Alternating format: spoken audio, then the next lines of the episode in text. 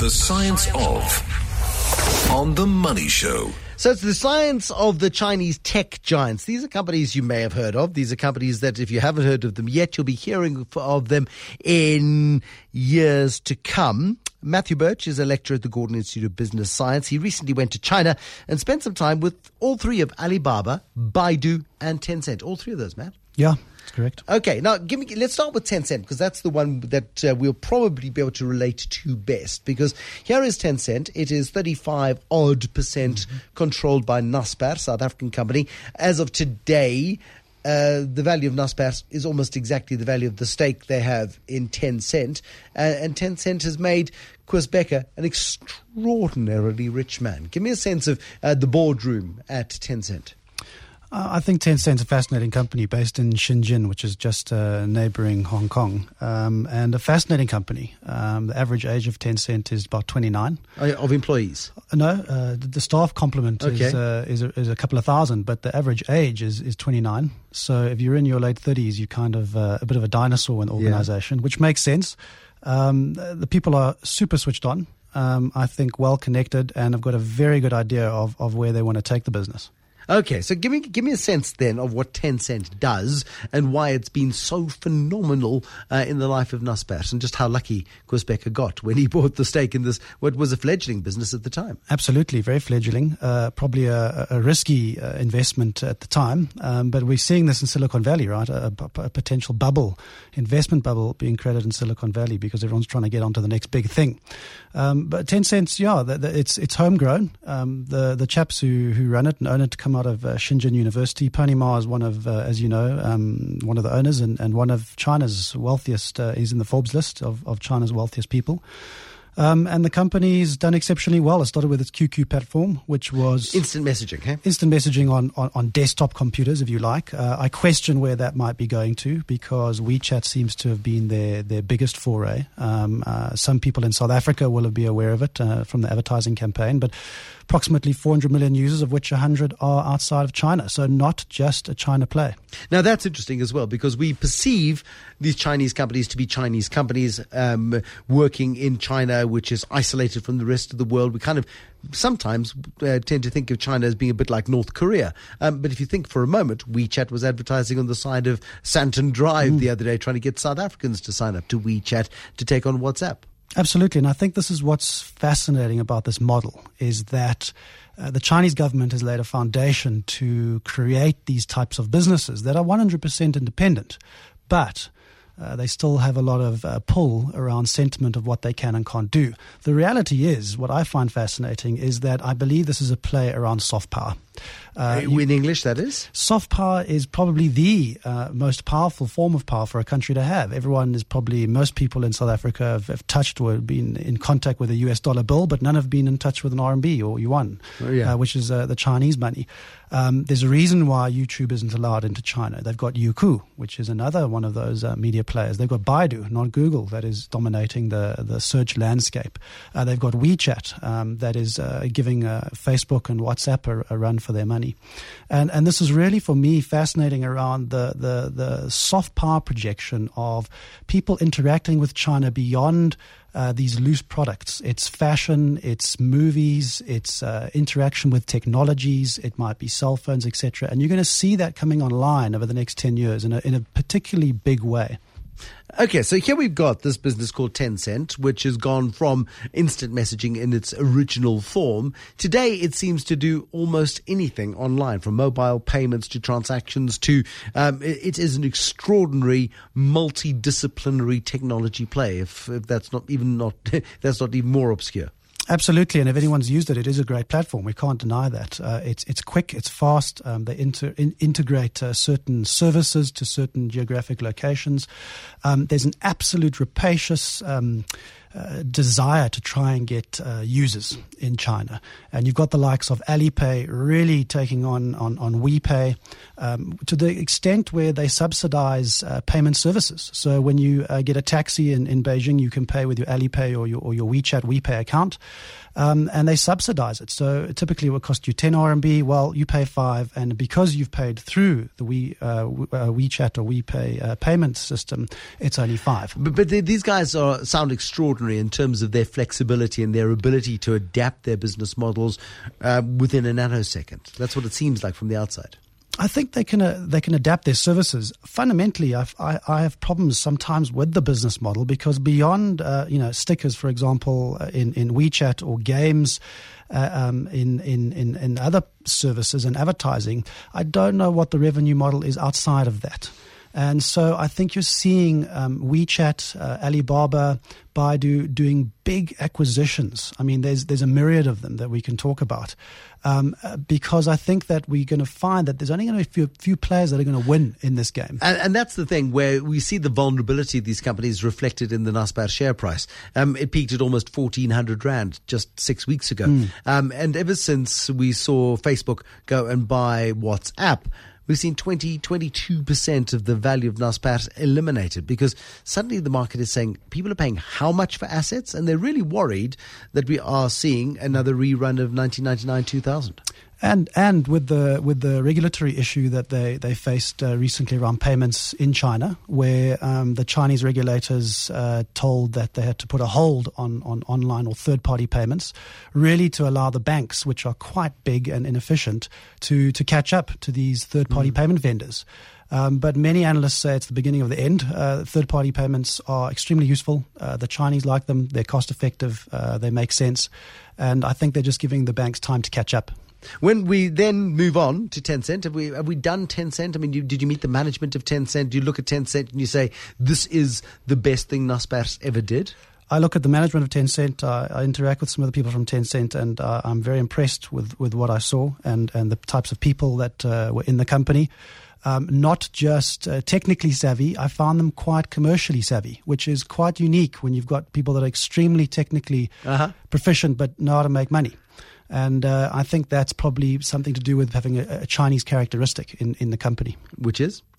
Commercialism. Commercialism. Mm. Yeah, I mean, it's it, it's centuries old. I mean, the Chinese traders have been doing this far longer than Westerners have. Absolutely. Uh, I mean, uh, that is, uh, yeah, that's fascinating. Um, should Naspers be getting out? Should Naspers be uh, banking the, the profits that it's made in Tencent, or is this a keeper for Naspers? No, I think uh, I think Tencent's got a lot of legs. I think um, the, you'll find some consolidation in the industry. But certainly, what they've built and, and what it could become, uh, I would certainly think there's a lot of uh, a lot of a lot, long tail to this to this uh, organization. Because these companies are doing things today that we would never have envisaged two years ago, um, and we have absolutely no idea what they're going to be doing two years from now, five years from now. Um, we stand to have our minds blown. Yeah, I think predominantly it all comes down to benefits for the users. Um, you know, what do we get out of it as a user? And I think that uh, they launch a lot of products and test a lot of products in the marketplace. You must remember they do a lot of soft launches before they do a global launch. Sure. Um, and this allows them to kind of uh, understand what customers actually require. It says somebody on my S M S line this evening, weird, I've been using WeChat for probably two years plus, but I've never heard of Tencent. Not only uh, only for the first time tonight on my show, uh, on your on your show, it's uh, it's interesting how people will use the product just because they like it because it's funky and WeChat is WeChat, uh, whether it belongs to Tencent and then uh, in a long roundabout way um, that investment is managed on the foreshore in Cape Town, mm. um, just shows how global the world has become. Mm.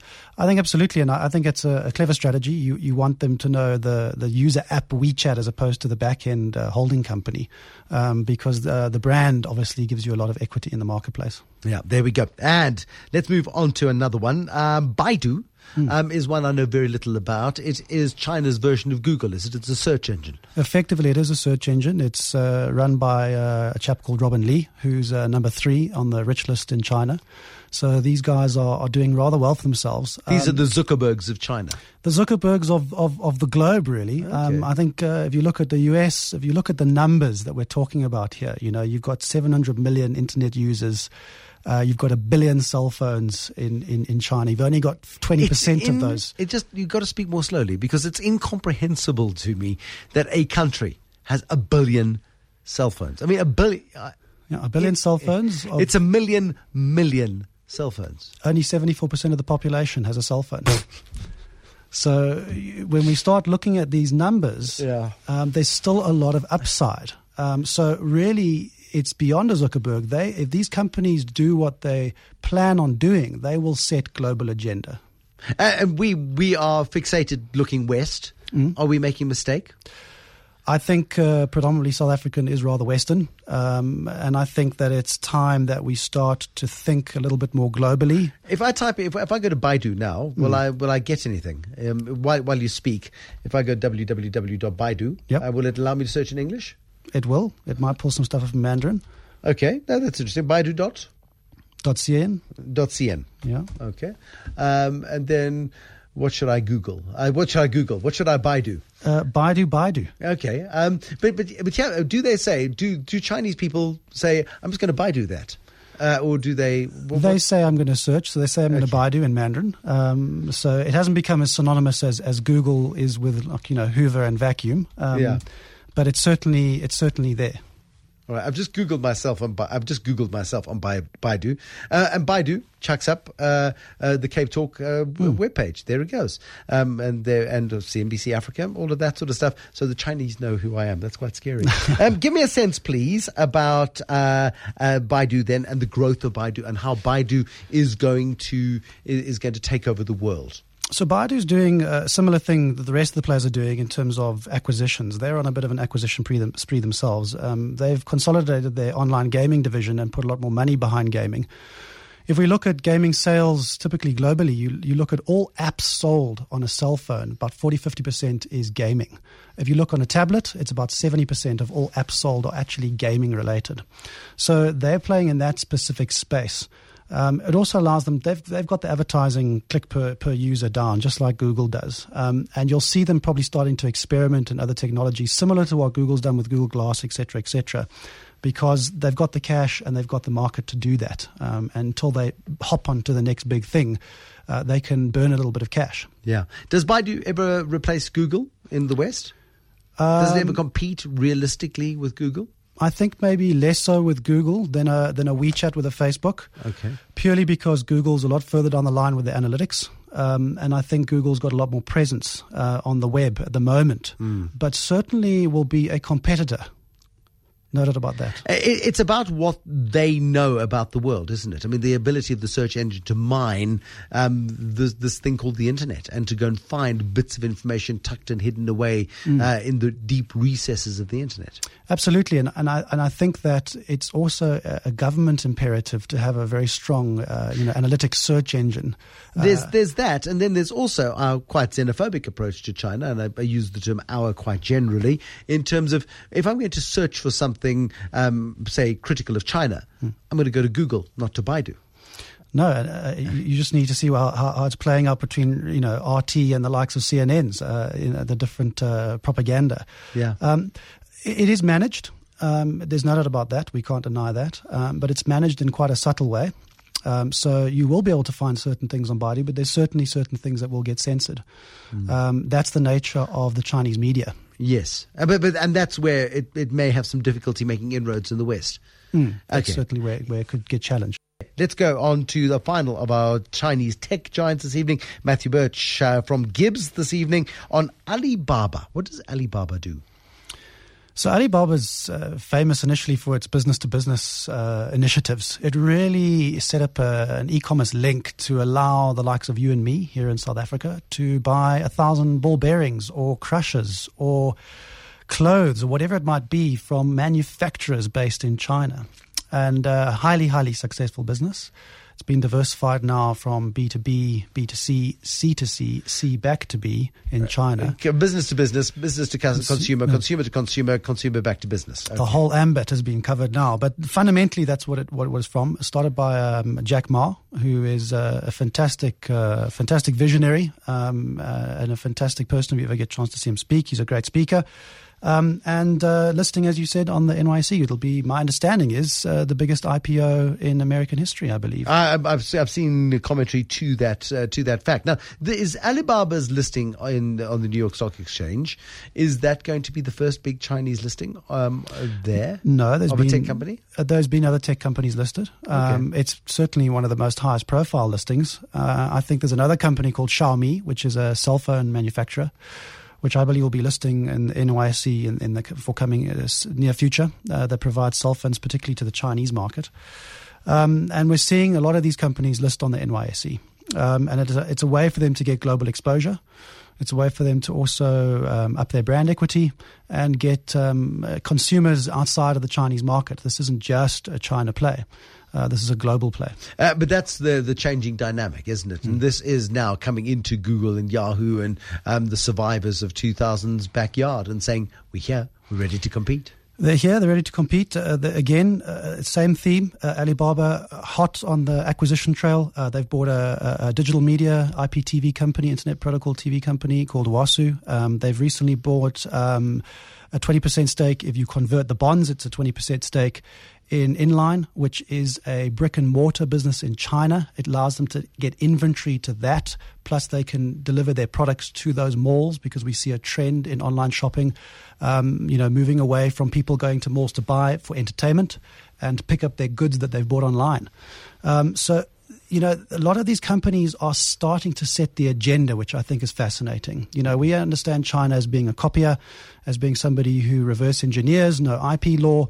And they're at an interesting crossroads because many of these tech companies are starting to develop technology that's starting to be adopted by your Western counterparts in Silicon Valley. Uh, and, and that is how the world is changing. And that is the huge influence that these companies are going to be having on all of our lives, whether we know it or not. Like the person in Cape Town who S M S'd me um, saying, oh, I've been using WeChat. I didn't know that it belonged to Tencent via Naspers.